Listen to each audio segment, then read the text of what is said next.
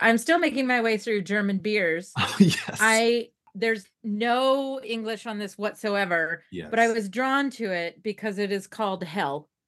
And so Nice. I'm just gonna see what happens. By the way, hell hell is delicious. I was gonna say. So, how does it taste? it's very like it's very light, but it's very flavorful. Hell is very underrated. Turns out. Yeah. That's that's why most of your friends are going to be there. Hell is delicious Ah. Hell is delicious. There, that's Oh, better. Hell is and complex.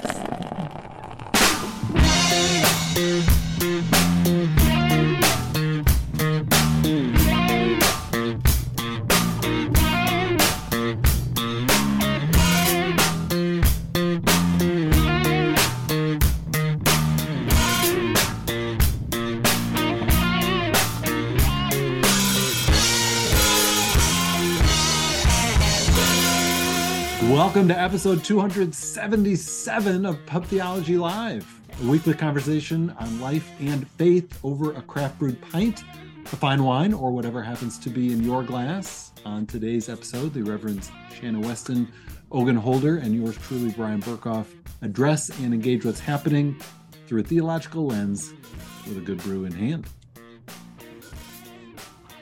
And whether you are a longtime listener or you're new to the show, you can get even more content, even more fun banter uh, for a few dollars a month. You can sign up and become a Patreon at patreon.com, PT Live. Uh, we'll even send you a pint glass. Well, we still have pint glasses as a cue. um, and your your your your your dollars goes to uh, you know all the administrative costs of running the show. And when we make our live appearances at like Wild Goose Fest and other such places. So, patreon.com slash PT Live. And as always, thank you to our current page. Today we're going to discuss lunar trivia, to which I will lose just immediately. Like I can take myself out of it. Generosity and reciprocity and deconstruction. So, what are we drinking? Ogun, I'm going to start with you because you've been on a roll. I'm, I'm halfway through my rum punch already. Um, we, we started, had the drink ready to go. We started a little late. I was slow sipping, and now I'm halfway through it already. But yeah, rum punch. I go. feel like if we were to come to Barbados and open your fridge, it would just be like a tub of rum punch. and, listen, like, listen. some cheese. There's there's beer. you you are not wrong. Actually, it's like there's bottles of beer. There's a couple of bottles of wine still left over from Christmas. There's all the fixins for rum punch, all the juices, the bottle of grenadine. There is there are three mammoth blocks of cheese because I love to mm. have me the cheese cutters, mm-hmm. big cheese Yes. sandwiches with the freshly baked bread from the bakery, and just a variety of like few leftover not in food things. But the majority is alcoholic cheese beverages. You're punch. not cheese, cheese and alcohol. You're not wrong. That's a great diet. right? Same. I, I, I can. If you'd like to see what that diet gets you to look like, you can go on my Instagram. oh my god! What are you drinking? What are you guys drinking? We got Brian. Well, uh, the football gods continue to shine on the state of Michigan, so I've had plenty to drink. Uh, so today I'm having the Free Wave Hazy IPA by Athletic Brewing, which is a non-alcoholic beer. I, I would have thought after driving through all that snow to get your kid, you would have I know. gotten a real drink. Well, I, thought that I would have, but this is what I had bought, so this is what's in the fridge. Fair enough. what you Um, got, Shannon? Well, so Brian is getting the remnants of the snowstorm that we had last night. So we had a snow day here um and craziness and whatever. And that has made my household, those of you that know a little bit about my household, very cranky um because the the husband of the house does not like snow at all. Yet continues to choose and lo- live in snowy areas. Although this is the Maryland's first snow over an inch for 766 days. So like climate change is You were due. changing that aspect. We were due. However, I'm still making my way through German beers. Oh, yes. I I um Ah. there's no English on this whatsoever, yes. but I was drawn to it because it is called Hell. And so Nice. I'm just gonna take some see what happens. Just gonna see what happens. And and technically, where you all are right now, hell is kind of freezing over. So it's there's it's that. freezing over because Yes. it's a light one. It's a Is it? pilsnerish Yeah, color. I wouldn't have thought hell would be a light one, but there you go. Oh, because it's I like mean- a, a a hella a Helles or like a Uh, a wheat beer. Listen, It's a Gibra. Uh, yeah, I can't even. Like it's it's this thing. It's that thing. What is that thing? I don't know what that mm, means. I don't. I, I have no idea. I will look it up in the meantime while Yeah, we discuss go. things. There you go. There- me well, there is. is a Hell, Michigan, and it did freeze over. So the Detroit Free Press had a picture of the temperature of negative degrees in Hell and said Hell is frozen over and the Lions have won a playoff game. So if those two are incidental, I don't know, but they might be related. That's what we call. That's what we religious folk call the end times. yeah, right, exactly. Um, just so you Um, guys know, I, I'll always I'll throw this out every year. You need a break from the snow. Come join me in Barbados. I Yes. got I got the space. I can put you up. Super cost. tempting right about Oh. now. That just said brewed in al algul, algu or something. No, the place. Um, let me try this one. Keep going. Gotcha. Gotcha. Um, but yes, there's there's plenty of room here. I mean, I, I- I won't take care of your airfare, of course, but I mean the What's the accommodations come um what is what is it not the temperature all right we metric over here 27 degrees celsius which i want to say maybe 78 You're killing me. hey google what's 27 degrees celsius yeah right at 80 It, it's 80. I'll be there 80 shortly. degrees. I'll be there in a couple hours. Well, come, Yeah. come on come on down I would take 27 degrees Fahrenheit right now because it's nine degrees here. And Is it? Let's see. It is. Oh, it's 28 here. It's 28. yeah we've gotten over a foot of snow, maybe a foot and a half, and it's nine degrees. So you're you're 28 Fahrenheit and I'm 28 Celsius, and there's a difference. There's a difference. Big By the way, hell, hell is delicious. I was going to say, so how does it taste? It's very like it's very light, but it's very flavorful. Hell is very underrated, turns out. Yeah, That's that's why most of your friends are going to be there. it's got like Makes a really sense. deep, complex. Like I can't do all the descriptions, but it's good. It's good. Nice. So Yeah. it's it's an upgrade from recommend. last week. Oh my god, I couldn't even. like Derek drank it and he was like, "It's okay," and then he like kept drinking it. And he was like, "Oh, it's getting better and better." And I'm like, "Yeah, that's the like nine percent alcohol content." exactly, kicking in. and then he was Maybe that like, should be it, the it tastes like you like the drippings of a brisket or something. And I was like, yeah, that's why I didn't like it. Mhm. I mean, don't get me wrong, I like a good smoked brisket, but you know, that's Right. yeah. Right. All right. There you go. All right. That's so your we- show title. Hell, hell, hell tastes good.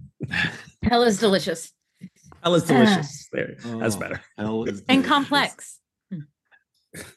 Love it. Hell is delicious and complex. There you go. Love it. On to today's topics. So before we get to our lunar trivia, uh, when was the last time you were quote over the moon? Or do you, is that a phrase you use?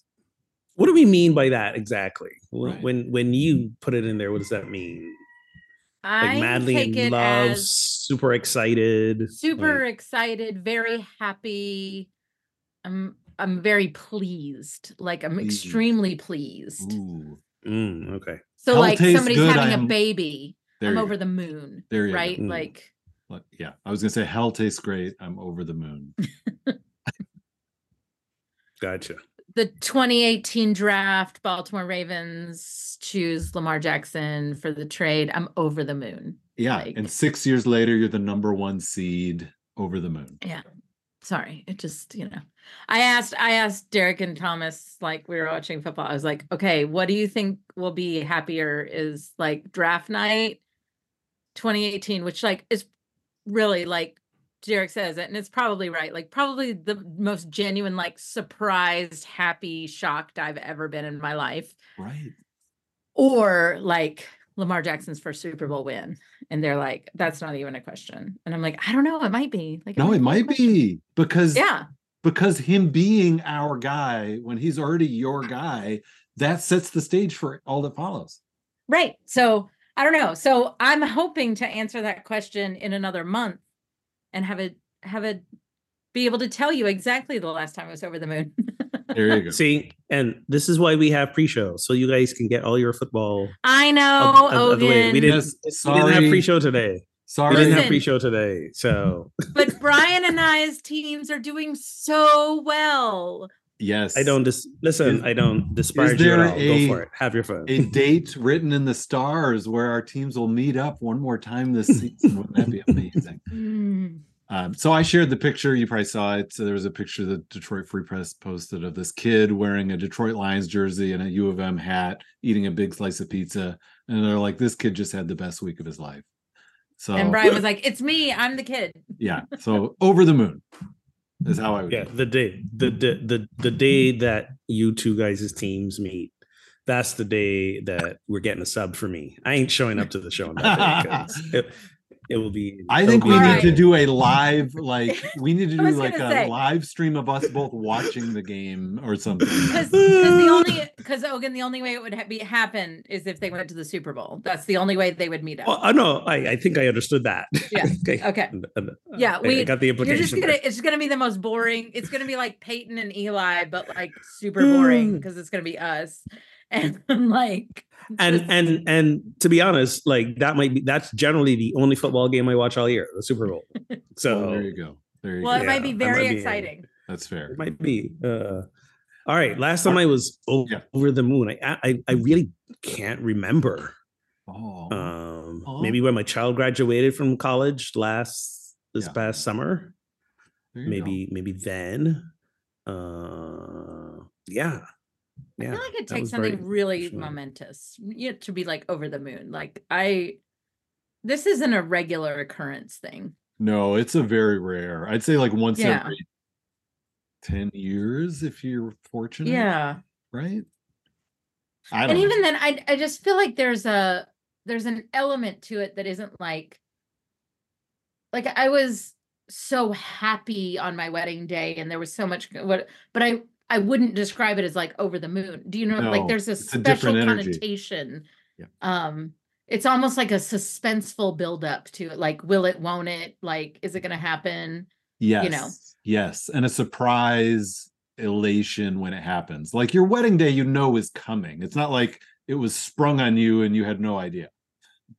I feel I feel like we need to bring Derek on for a rebuttal because he might have been over the moon.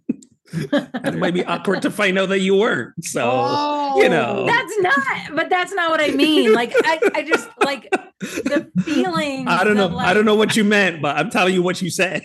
It's now. If you asked. Derek how he felt on our wedding day, he would say sweaty. Like that would be his answer. He was like, I was so sweaty. Because it was like it was it was early October, but it was 80 degrees and super humid because like a storm was coming. And he's just like mm. drenched. There you go. There's actually a picture after the ceremony where he had his jacket off and like I had to cover up a sweat mark on his like oh, vest. Oh, he soaked through his shirt and his vest. Like I was gonna say yes. I will. I was thinking I'll, I'll stick with my daughter's college graduation. I mean, because the fact that you know she, she she's wanted to be a dancer from as long Mhm. as she could remember being alive, and and she is now professional dancer. In fact, she was dancing in uh, performance in New York uh, last couple days. Uh, this company, and you know she got through college and after you know losing her mom at 14 and being able to like just navigate all of that and come on the other end of it it was like it was such it was such an emotional day for so many reasons so much mhm.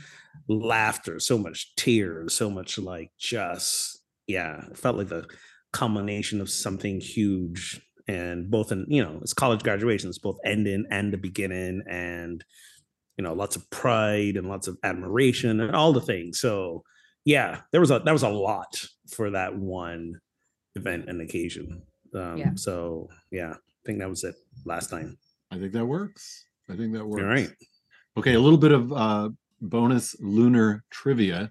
It's one small step for man,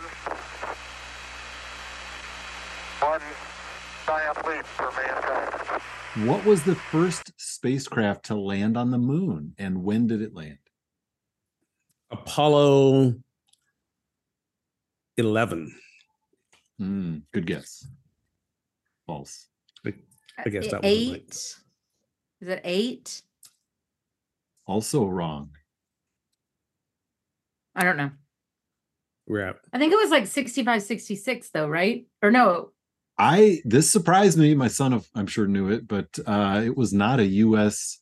spacecraft. Oh, it was not a- yeah. The Soviet Union's Luna 2, an unmanned spacecraft which landed on September 13, 1959 on the moon. Mm. Isn't that so 10 years before we walked on the moon? Listen, Welcome to the we had- U.S. education, everybody. I was gonna say, are are you guys are you guys that's- they never taught us that.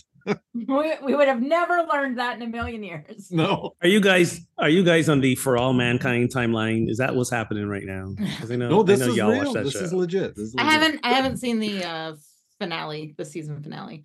All so right. no Uh, how many spacecraft have landed on the moon since that first one? It, it- you don't have to be exact, but give me like a, you know, a rough less than five. less than five. Seven. How many? seven, going with seven. Seven. The answer is more than a hundred spacecraft have crashed or made soft landings on the moon since that first. See, h- here's here's the thing. I when you say spacecraft, for some reason I keep assuming it's a manned spacecraft. Man, Like yeah. I think I think they're people. That's that's why I went with the Apollo answer. Mhm. But you're just talking like just anything. any anything that yep any spacecraft most um probably many of them didn't uh have that how many humans have walked on the moon Seven. Two. oh, it's going with seven i like it shannon I've uh, this these is not information. I take the over or under I'm going under seven. under seven the answer is 12 12 Yes. nasa astronauts walked on the lunar surface between 1969 and 1972 and here i'm not going to ask you the question but a few items that humans have left behind so scientists are worried about a flagpole. yeah scientists are worried about the impact of human presence on the moon just like on earth and we have left behind uh equi- scientific equipment for experiments obviously spacecrafts and components of spacecrafts flags photographs golf balls bags of human excrement and Gross. religious texts so we've left of course. we've left shit and bibles and other religious texts on the moon Some might categorize those under the same wa- it- human waste. that was too easy human human waste and regret. I, I teed that one up for you didn't i oh my gosh so You know, it's funny. Like I, as a- I liked space as a kid, but I was not fascinated by the moon. Like I was fascinated by like Yeah. deeper space. And as an adult, I'm not fascinated by space. I'm very much like fascinated by the fact that we know more about space than we do about our oceans. And Right. like right so like very much i'm like why? I feel like the answer we like keep going farther and farther in space when like we're dying like we're killing ourselves and the answer might be in the ocean if we explored it in some way. And i'm also because i'm a complex person am like good let's leave that shit alone. Like that might be the reason why we've survived. Exactly. Because we haven't messed with it. Correct. Wow. So um proverbs 11 it's funny 20 i know more about i know more about the phases of the moon. So if that's what the quiz was about i could have told you more about that. Anyway. No that's fair that's fair. Absolutely. All right go ahead. Yeah so uh proverbs 11 25 says a generous person will prosper. Whoever refreshes others will be refreshed. That's the new international version. The king james version translates it and it cracks me up it translates it the liberal soul shall be made fat and he that watereth shall be watered also himself. It just was funny to me. But the idea being that if you liberal in the sense of generous obviously that was the other translation so when you freely give to others it will come back around. Is this sort of um biblical karma or how would you describe this idea of reciprocity in terms of being generous Well, I think there's an idea that transcends religion. Hmm. Um, so you will, I mean, you have people of no faith uh, at all, whether they're atheists, humanists, whatever, that don't have a religious uh, or religion is not the north star for them, and but this idea of generosity as part of the pathway to us you know liberating ourselves from systems of oppression. Like mm-hmm. capitalism is not a is not a new idea. It's not an idea. So, you would so say yes. this is like a, just a law of human nature or hu- mm-hmm. being social creatures. yes this is a this is this is a i think this is a uh, a tenet of human interdependence mm. What about the person who feels like they've always gone above and beyond for others and life has dealt them a bunch of crap, um including well, other mean, people have treated them like crap? i was i was going to say that's a tenet of parenting um and we all we all survived so but but don't you the know what I mean? Like, like Yes, people I are do. kinda No, I like, totally know what you mean. like, look, I thought I was doing my part, and yet, like, Mhm. you know, uh, I got this car accident, or I, this jerk person out of nowhere did So- X, or whatever. so i think i think then some people have the idea of reciprocity being like um, a transactional thing so i do good therefore good should come my way Right. versus the doing good just for the sake of doing good knowing it it transforms some lives or whatever it's not a it's not a it's not a equal exchange Yeah. right it's not like oh i i tithe the church on sunday therefore some money's going to show up in my bank account Right, and later. churches will abuse that You notion, know, right? Ex- ex- ex- exactly. You you give and god will prosper you financially. And not just prosper you financially but to the measure by which you give. So you give us more god will give you more. And they probably there's- use this verse, They might- Yeah. except for the liberal Well- part. and like i mean this is it can be dangerous. Like whoever refreshes others will be refreshed. So pastor keep giving your time and your energy like Right. you know you helping us will refresh you you don't need to go Yeah. away Good. but i think what brian you were alluding to is the um like and i i've spoken about her before but i have a i had a very very good friend who was really just wanted to have a family and you know did all the right things in life and went to church and did all you know whatever and in marriage like kept having she had a stillbirth and multiple miscarriages and and i remember saying one day just like why doesn't god want what i want? Like this i don't want to rob a bank. I don't want to hurt people. I don't want to and i think that's where this gets really hard and difficult and that's what you're talking about. Like what Yeah, about the people who you know Yeah, for sure. And then, you know, those people might look and see somebody who's like kind of a terrible person, and yet they've got a happy fan uh, you know, perceived happy family, you know, nice house, nice career. And it's like, but that person's kind of a jerk. Like, why does it work out for them? And here I am trying Yeah. to be a good person, and every so turn is a struggle. or why does a 13 year old get pregnant by her dad and when you know and why does this woman on tv have 18 fucking kids and why does you know like you can go down that and play that game? yeah, game certainly on the pregnancy one. Yes. Right. 100%. you know all day long so so it's the age old theodicy question right why do why do why do bad things happen to good people and good things happen to bad people.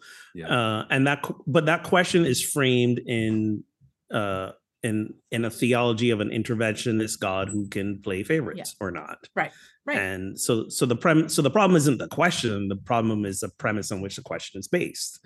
So i would say to people who are asking that question why why do these things happen to me? Why do bad things happen to me when i'm being good? Or why am i being good and good isn't coming back to me? Or you know why does god let this happen? Or you know uh to to invite them to begin to reframe their idea of what god is. Um Sure, because you sure, can sure. you can you can run ragged with that question and think god's out to punish you or god's ignoring you and that question can lead to perhaps you losing your faith in god as opposed to reframing the the the premise of what god is and then in you know be a pathway to a little deeper faith. Um but but yeah Well- the, the and i was gonna And say I- and this this verse isn't hell because this this verse is implying that when you do good god will reward you in a very tangible way and sometimes it's not tangible Yeah, that's what I was going to ask. Is this verse would you say would you say this verse is wrong or it's it's maybe true as sort of a loose principle of just how social dynamics work, but don't like don't Well, I feel- or- I would interpret this verse as as an invitation to feel good from doing the good. Yeah. Not with not no a reward based system with no expectation. Let the good d- figure out how to feel good by being generous. Let that warm your heart. Yeah, which Uh, is you the know, best way to that be genuinely generous. If you're doing it Exactly. because, well, it's going to come around. Exactly. Yeah, I mean, I exactly. think selfless that's- giving. Yeah. that's the key here, right? Is that like what we really are talking about are like we can be talking about transactions, right? But the Mhm. question about the transaction is is it a gift freely given Yeah, or right. is, you know, and I I mean this is where you know, I I'll just speak like in terms of humanity, this is where like I'm never going to view money as like there's always a price to pay for a financial like right like oh no this is a gift like no like I, I i very much would like to believe it is and um i i knew a woman who married um quote unquote very well right where she didn't have Mhm. to work and she didn't and she said i earned every penny of that you know Right. she's like there's always a price to pay and like and it's and and she didn't marry for money but that was she's like there's always a price to pay so don't ever Yeah. pretend like Wow. this was just given Right, um right. and that's where i think we do need to move especially biblically away from that kind of mentality that you know like prosperity mentality about this and this is about i so i'd like to view this in its best possible light which is where it's about being and not doing Yeah. right like who you are in the world is to be a generous person generous with your time and your love and your energy and and i think that create that that means creating some boundaries so that you can rejuvenate as well Yeah. That's right. but to me what this says is like cultivate good positive relationships and that will feed you as well like that inner that energy that it takes to cultivate these good things will also serve you well Yeah. um Yeah. i don't know i'm probably reading way too much into it Oh, I like it. It's good. I mean, proverbs are always tricky to try to you know, go, are go too deep into. so, all right. like a little bit on deconstruction. Um, this is from Larissa Lee on Twitter or whatever it's called now. Deconstructing isn't a threat to God. God honors the wrestlers, the doubters, the honest. Deconstructing is a threat to the status quo, to power structures, to control mechanisms, and those things never back down quietly. Press on, dear questioners. It is not God who opposes you. What do you like not like about that take on deconstruction? I, I have no notes. I, I fully agree like really It's pretty, I mean- yeah, and it, it's pretty well said, I think. it Um, is interesting like as i've as i've moved into this work i've been dealing more and more with this resistance to move away from status quo mm, and i've had to really expand what status quo is because i do think we have a tendency to just kind of name status quo as like uh boomer mentality right or something but it it really it's such this stasis is so much bigger than we give it credit for um Well, and it's- even it's how i live sorry, into no just naming like how much i live into yeah. sure. status quo and all of that yeah, you yeah, know? yeah.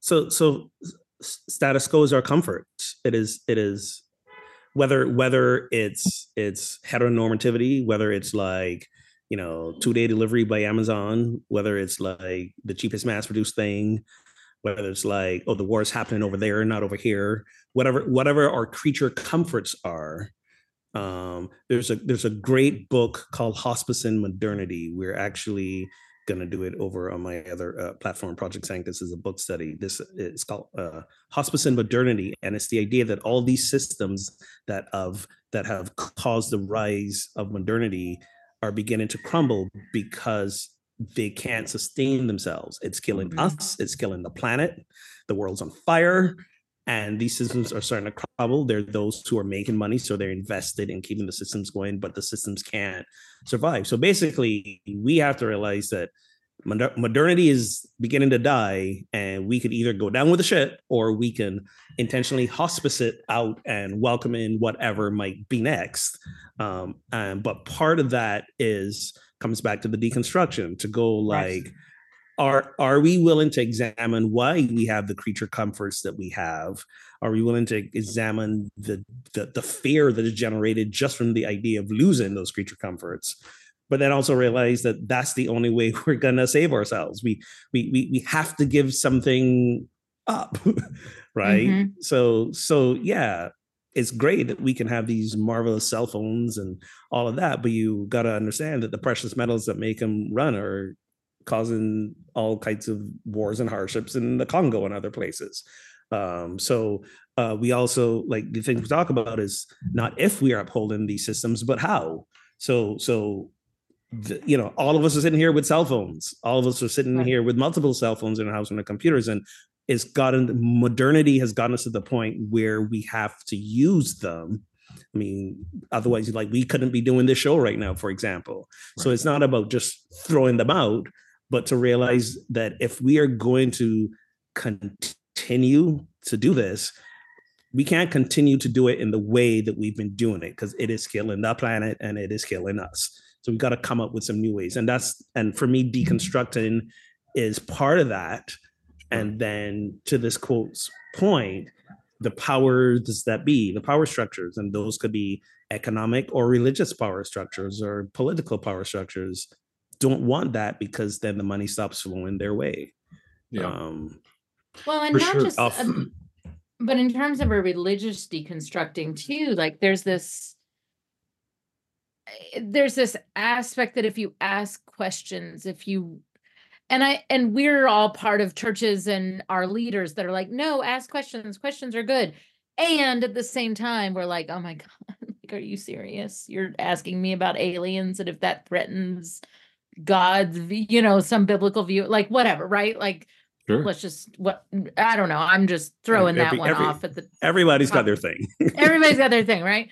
But anyway, so but there is this this phrase that I adopted at some point that I just embraced, which is like God can handle it. Like Mm. whatever it is, or in and like it can be handled. If you can think it, it can be handled by Yes. this, right? Like there isn't like anything outside of That's so much nicer than what I said, which was like, God don't care. Well, and I and I think like Shannon's point is such a good one because in certain aspects of Christianity, you're not allowed, you're sort of taught that if you think a certain thought, like your soul might mm-hmm. be in jeopardy or something really bad, you know, like just you're not even allowed to think it, let alone speak it. And for for you to say, you know, there's no thought that sh- couldn't be thought that's somehow going to create a new crisis that's never been in existence. Like, right, just let- like- let that go.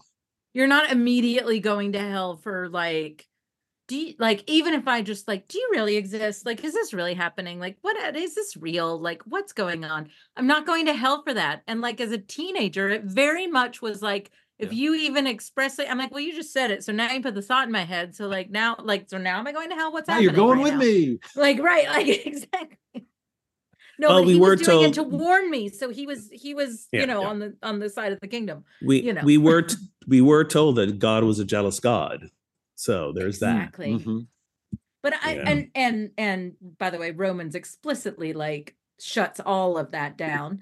But nonetheless, Mm. like I mean, I think that is really what's trying to say here is like let's not first off, let's not equate the church or the institution with God.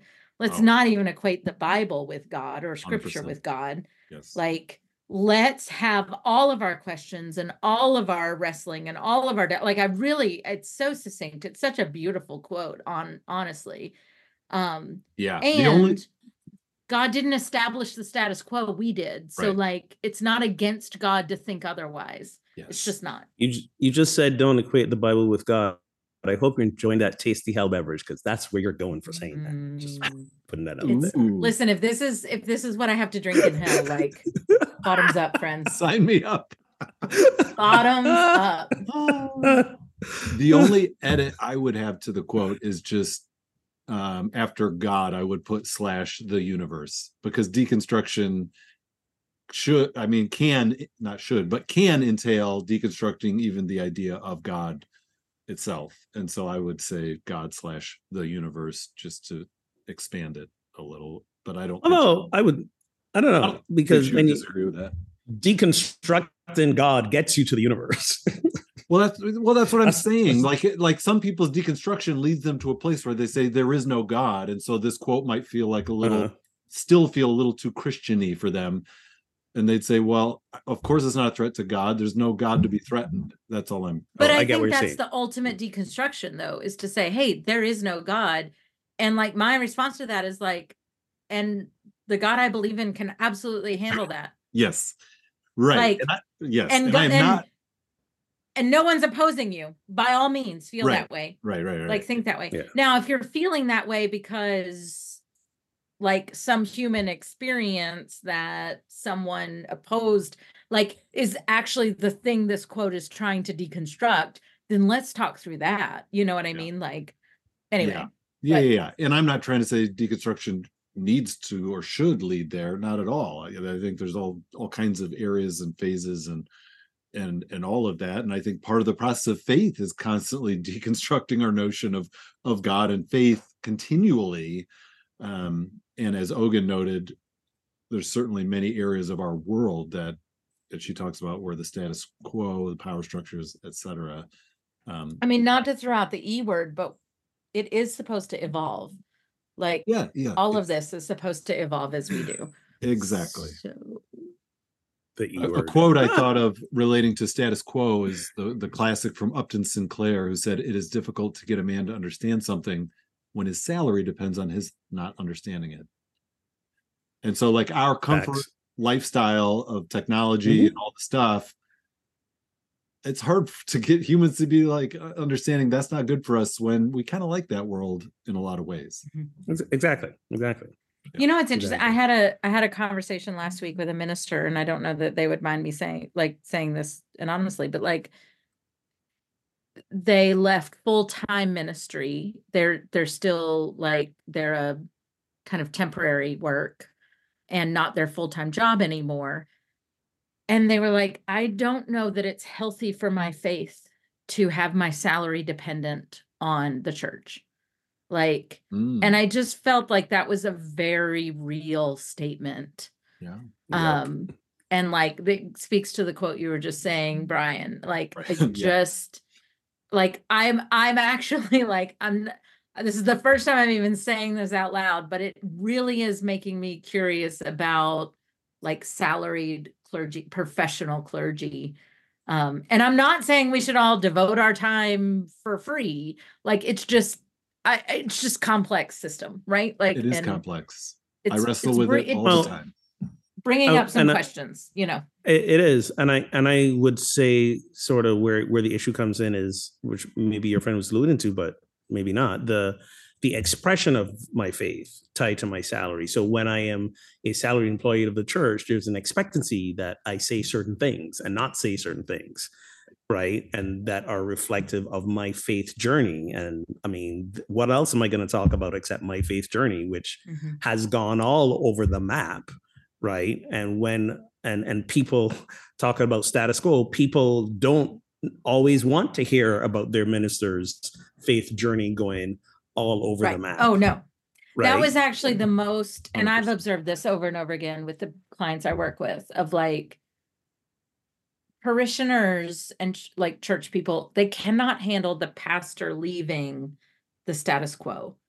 So No, like they, they really really good things happening in your life leaves the status quo. Really bad things happening to your life like leaves like you, they want this steady eddy kind of thing in the middle where you just never like you're just persevering and doing good and blah, and you're blah. not that human, frankly, right? and you're really eh, yeah it like it strips away the humanness of it and again i i mean it goes both ways like when good things are happening to you like when you become a parent like churches Mhm. act up even though they're like oh my god babies and families but like they can't handle your like the minister's life changes. Now maybe I really will name like maybe it's different for men, but like it it it's really a struggle for women. it's it's it's i i remember when um i was at the church in massachusetts and i lived basically like less than 15 minutes away from the church i mean i timed it once it was really eight minutes and then i decided to move in with girlfriend at the time who lives close to an hour away and was closer downtown and it was also because joy wanted a more competitive dance studio so i decided to relocate to about an hour away and people lost their ever loving mind i Mhm. actually had people quit the church and said this was the last straw because clearly he's not invested in us because he's choosing to live so far away from us and I was like, last time I checked, when you had a job, it didn't matter where you lived, you had to show up to work. Listen, Right. there's a lot of extra Right. expectations with the title of Right. And and and and I had to say to people, you know, actually me living further away is actually going to get me here on time and keep me longer because there's mm-hmm. no more there's no more quick 8 minute dashes back and forth to home. Right. There's no more me waiting to the last minute to leave knowing I only have an 8 minute drive. I have almost an hour commute now and I know there might be accidents on the way. I got to build in some buffer time. You will actually see me here more often because I live further away. And the fact that I had to say that out loud and explain it and calm people down, mm-hmm. totally like to your point, I was like, what is ha- what is happening right now? I didn't understand Yeah. that it would be that big a deal, Yeah. you know. And and and I remember never forget the one congregant who got up at the at the because we had we had a we had a congregational meeting about this because people were really in an uproar. And he got up and he said, You know, I was bothered by it at first, but I remembered when we first hired you, you were actually flying back and forth between here and DC. And well, Mhm. you never missed a Sunday. So I think you'll be okay. Right. I was like, That's a little you. bit longer of a commute. And You I made wonder- it. Exactly. Someone else you're had a side conversation and said, let's calm down. you know, so Slow your roll, friends. Exactly. Slow your roll. Exactly. If I can commute from three states, five states away and get here, I don't think an hour is going to be that big a deal. You'll be all right.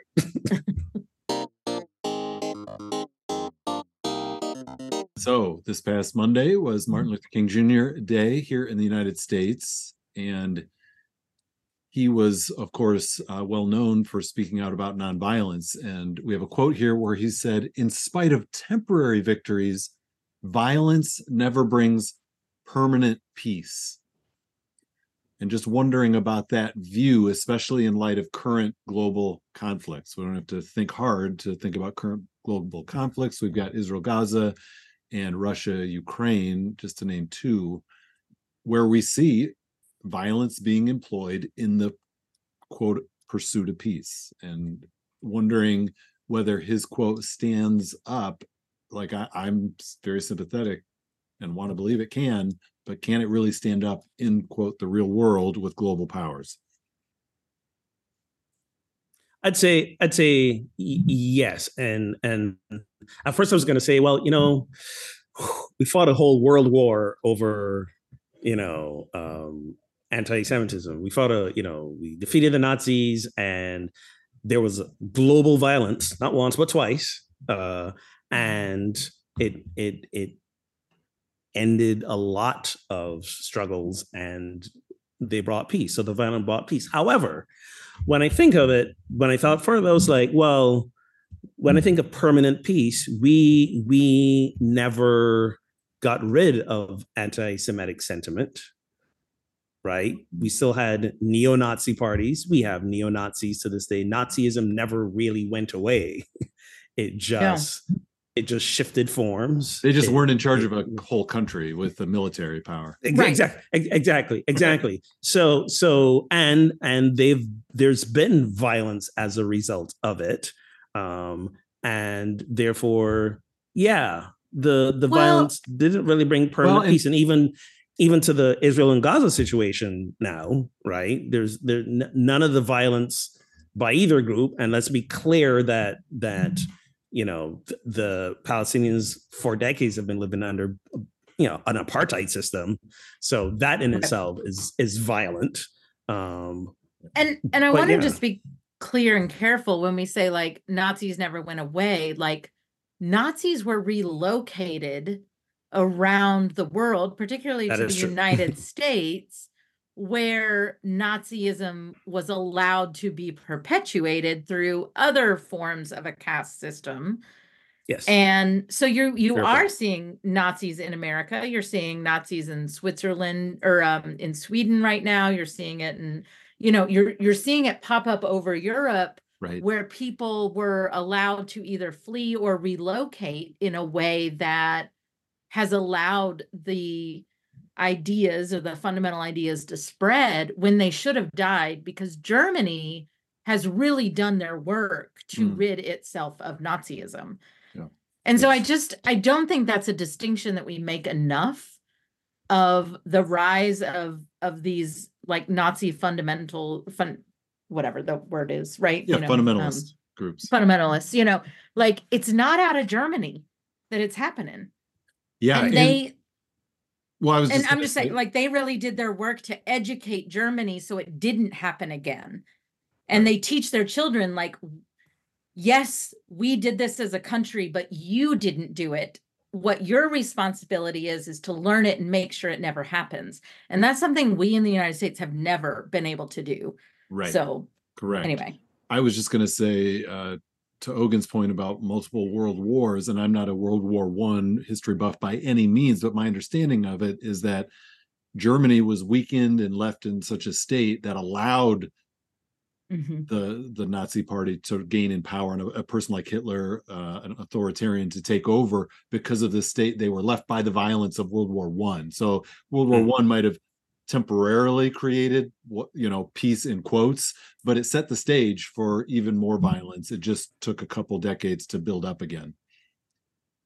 which is very similar to what happened in Afghanistan in the 70s, right? Like this Correct. kind of Yep. vacuum of um and and like I I think as we look at this, you know, we just had this long conversation about the status quo and um one of the things that I really appreciated that I saw yesterday over and over again that I hadn't I hadn't seen as much of in years past, which is like remember that when King died in 68, like two thirds, a poll said two thirds of Americans disliked him and, you know, that he was unpopular. And so, mm-hmm. like, don't just throw out, like, he's, his nice quotes have become status quo now, right? And, like, actually, what he was doing is deconstructing that status quo. And, and so, I just having these two quotes back to back, it's just interesting to name, you know, that kind of thing. Um, I- but if you look at lot- Gaza, you know, our temporary peace solution since the what the 40s, 48, I think it Yeah. was when that was created, like Yeah. It that's still temporary. system. Well, and and and it wasn't Yes. it wasn't peace. It was an apartheid system, which is not Yeah. a system of peace. right, right. It was yes, sit the f down, Palestinians, and and like it. Yeah.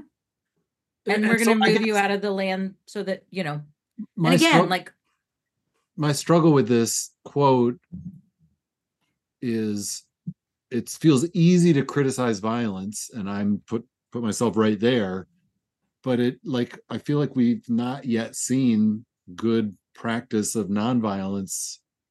I mean there's examples but it just like we just keep fall humanity we just keep falling back to violence. Well let's stockpile our mm-hmm. weapons. Let's have an arsenal. Let's let's use the threat of violence. Let's use actual violence. Be- and it's Because just we just keep doing it and it just we know it doesn't doesn't work. It i don't know. It's like it's i don't know it's like Well, cutting it's off a- your nose to spite your face it's a it's a quick fix, right? Or we we assume it's a quick fix. We Right. think it's a quick fix, but it's it's it's not the solution. The solution is a lot of long-term deconstruction and reconstruction and slow that work. happens exactly exactly so so you know to be a realist is it we we've you know talk again about Hospicing Modernity we've created a situation where um it's often through only by violent means some people feel like they can thrive whether for good reasons or malevolent reasons right and then the answer is well we've got to meet force with force. Mhm. So we set up we set up that dynamic, and unfortunately, then when the violence ends or pauses, then we never do the deep questioning or the deep accountability. So Shannon talked about Afghanistan, and again, most of the reason that part of the world has always been in a mess is because of Western influence and interfering and and modern day, you know, colonizing um, and those sort of things. Ex trying to export Western ideology to places that you know kind of never asked for it um Right. and instilling you know puppet shadow things uh, governments and all that sort of stuff so so it also won't change until the you know the the ancient colonizers who became modern colonizers by other means acknowledge their part in it and do their own uh, inner work as nations and individuals to go like we need to stop doing this because clearly again we're setting the world on fire and and but there's money to be made Yes. right? The, the and it gets you the war machine, and it gets you elected. Right. There's money and Oh. power to to to be had from perpetrating violence. Yeah. And I'm going to bring this up over and over and over again because it's an election year. Like the first thing I think about, I'm and and again, like I'm sorry that I don't think about the Middle East or the Ukraine first, but like the first thing I think about here is January 6th. Like Mhm. I it and it is there like it is a message of violence because there is a rhetoric that under one like you know utilitarian like one person i will unite everyone and we will have peace like that is the rhetoric that was the rhetoric of both Führers that we know of like that was the that was the rhetoric of Stalin. That was, you know, like there there is that was the rhetoric of Lenin. Like, I will unite us all and you will have peace. So join me in this violence so that we can live peacefully. And it just doesn't, it absolutely does not work. Um, I'm not saying democracy is super, super great. I'm saying that doesn't work. Like, and that's what makes that anyway. Oh, maybe that's- I'm genuinely terrified. We're recording this the day after the Iowa caucus, which I don't think the Iowa caucus means a whole lot, quite Thanks, honestly. Iowa. I but you know, thanks, Iowa. I was gonna say maybe democracy would work, but we've never done it properly, so we don't know. We haven't, and we're not a true democracy, right? We're a republic. No, republic. we're not. Right, exactly. That's different. So how do you That is- guys that is feel different. about um, support for the military and how that feeds into perpetual violence? Because you cannot run for office and be elected in this country if you are not full-throated, full support of full and beyond full funding of our military and having the latest weapons, being the strongest military power in the world. That is like a U.S. tenant. You can't get elected without it. And will we ever move beyond it? if that's the case. There's, and I've thought this several times throughout this podcast. There's this quote from the West Wing. It's from the first season. They're trying to get this gun bill passed, and they bring up the Vice President John Hoynes, and he goes and speaks to this Texas senator, and he's like, "As long as they have a gun, I want a gun, and I want my wife to have a gun, and I want my kids to have guns." And and anyway, I just can't stop thinking about that quote and all of this of like that's the that's the argument. Like we have to be pro military because they have a gun, so we have to have bigger guns. For sure. It's And the I- old we have stuff to protect. And if we were to unilaterally disarm, guess what? They'd come and take it. Right. Oh, it's it's But it's that deeper than that. No, it's it's deeper than that. Is there's that sense of uh American righteousness that we know better, therefore we can be the ones trusted to have Yeah. the biggest For sure. mili- yeah, we're military. we're fine if we have all the guns and nobody Right. else does, but Yeah, we want all the exactly. guns. Well, yeah. And when we do violence, it's righteous and justified.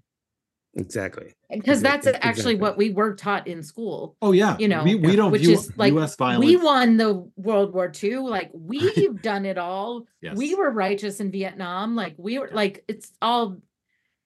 And I will say that like, I I I want to separate the military from military personnel, right? Which Oh, is 100%. Yeah. and and we all do that and like sometimes you know it, it's so interesting to me like michelle obama's big one of her two biggest issues was military families Mhm. her 2nd was nutrition and children and like by the way how can we hate either one of those issues but like god of course it was michelle obama so you know people did but they were that is absolutely what i'm i'm absolutely in support of military personnel of they're in a very difficult system. Um i'm actually starting to work with more military people who are like working on things themselves and don't want to go through the military complex because um it's a feat like it's offered to them but they get they might get told on which is real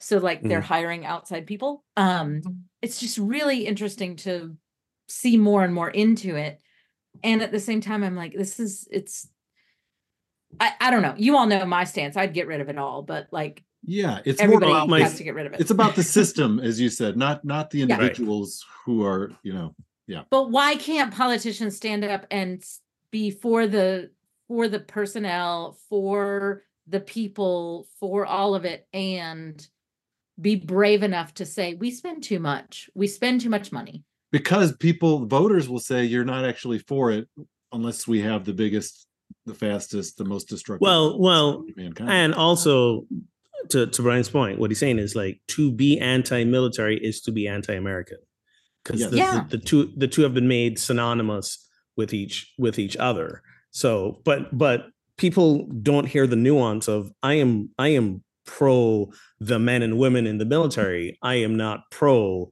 the institution that is like this bloated thing that consumes yeah, s- so much of our tax dollars. In fact, I think we should start a campaign. I, I I said this the other day. If I can select my browser cookies, which ones I want to spy on me, I should be able to when I pay my taxes tax say se- select where my tax dollars are going to go. There should be there should be boxes on my tax return to say I want my taxes to be spent on roads, bridges, public schools, libraries, Poverty. whatever. Yeah. And you know, if feeding the poor, housing the homeless, and a box for military spending. And if I want to check that box, I'll check that box. And if I don't, Right. I shouldn't have to. Right. So I don't. I, I feel like I'm being placed in a position where it's like the bombs that are killing Palestinian children are American bombs that I helped build with my tax dollars. yeah. Right. So it makes me want to not pay my taxes right, Right. now because I don't that and because I'm complicit in that. And the I truth don't want to be if- complicit in that. If the truth correct and if the truth is if they had those little boxes you could check the military is powerful enough that it wouldn't matter which boxes you check they still get their money And- Probably, but and not they as mu- might, but, but but but there not would as be much, data maybe. on how many people didn't check that box, but and that maybe would there be could be Exactly. data, yes, that would be good that Yes. That would be is- that interesting would be data. good right? yes. And uh, yeah, I mean, the other there was something else I was going to say that I totally lost the thought of. I'm sorry I cut you off. No, no, no, you didn't. I just, I anyway, I forgot what it was. Oh, because that's the way my brain is working these days. Uh, so I guess we're So. finished. We're wrapping up, friends. we aren't solved it if only we were in the room in Iowa Oh God, Iowa, Iowa. Can we? Why are we? Okay. First of all, first of all, we need talk about deconstructing. We need to overhaul this whole voting system I well, in the state. Why the? Or why are we still doing caucuses in rooms? Yes. I mean, By the way- come on. I'm sorry, Ogun, that you don't want to talk about football, but it was such a blessing last night that like the Mm. first of these, you know, the the the kickoff really of this primary Uh-huh. season was on a like playoff game night because then I could Sure. absolutely just ignore it. And like it was it was genuinely and the like Oscars were last night, I guess, or something. So like the Emmys. The or the Emmy, Emmys, like there were all these things happening that it was like nobody cares, and I Yeah. like that's how I feel like that's going to define our entire election cycle. I think you're right Um, anyway, so I'm sure we're going to talk about it over and over and over again for the next few months. So thank you, friends, for tuning in to Pub Theology Live. You can show your love for the show by becoming a supporter on Patreon. Get access to pre and post show banter and more. Visit patreon.com slash ptlive to get started. And a big thank you to our current patrons. Top cities tuning in this week are Longview, Texas, Philadelphia, that's in Pennsylvania, and Minneapolis, Minnesota. You can watch the video of these conversations on Facebook Live. And if you'd like to start a pub theology gathering in your town, find support and resources at pubtheology.com. Until next time, friends, drink responsibly and keep those conversations flowing. Have you all watched the movie Saltburn yet? No. Okay. You gotta watch it. Not we just started please. only murders in the building, so I'm getting That's a fun series, that's a lot. of but not not not for kids. Saltburn. oh, uh, oh I was like, we are watching with our kids. not. Oh no, only murders is fine. I'm Oh. saying the movie Saltburn. Yeah,